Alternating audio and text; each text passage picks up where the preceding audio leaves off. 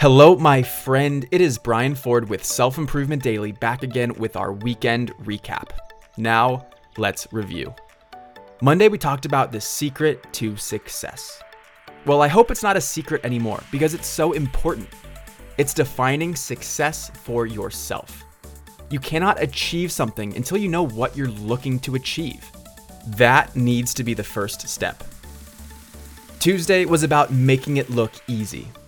Those people who just seem to be naturals, where everything flows so effortlessly for them, know that you're only seeing the tip of the iceberg.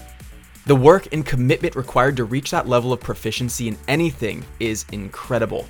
And just because they made it look easy doesn't mean it was easy to get to that point. Wednesday, I took a question that changed my life and shared it with you. What would you do if you could not fail? This question helps you set your fears, doubts, and uncertainties aside and allows you to connect from an ideal point of view about what you desperately want to accomplish. Please ask yourself this question. Thursday Positivity was centered around the quote The grass is greener where you water it. This was a spin off on The grass is always greener on the other side, which is also true if that's what you choose to water.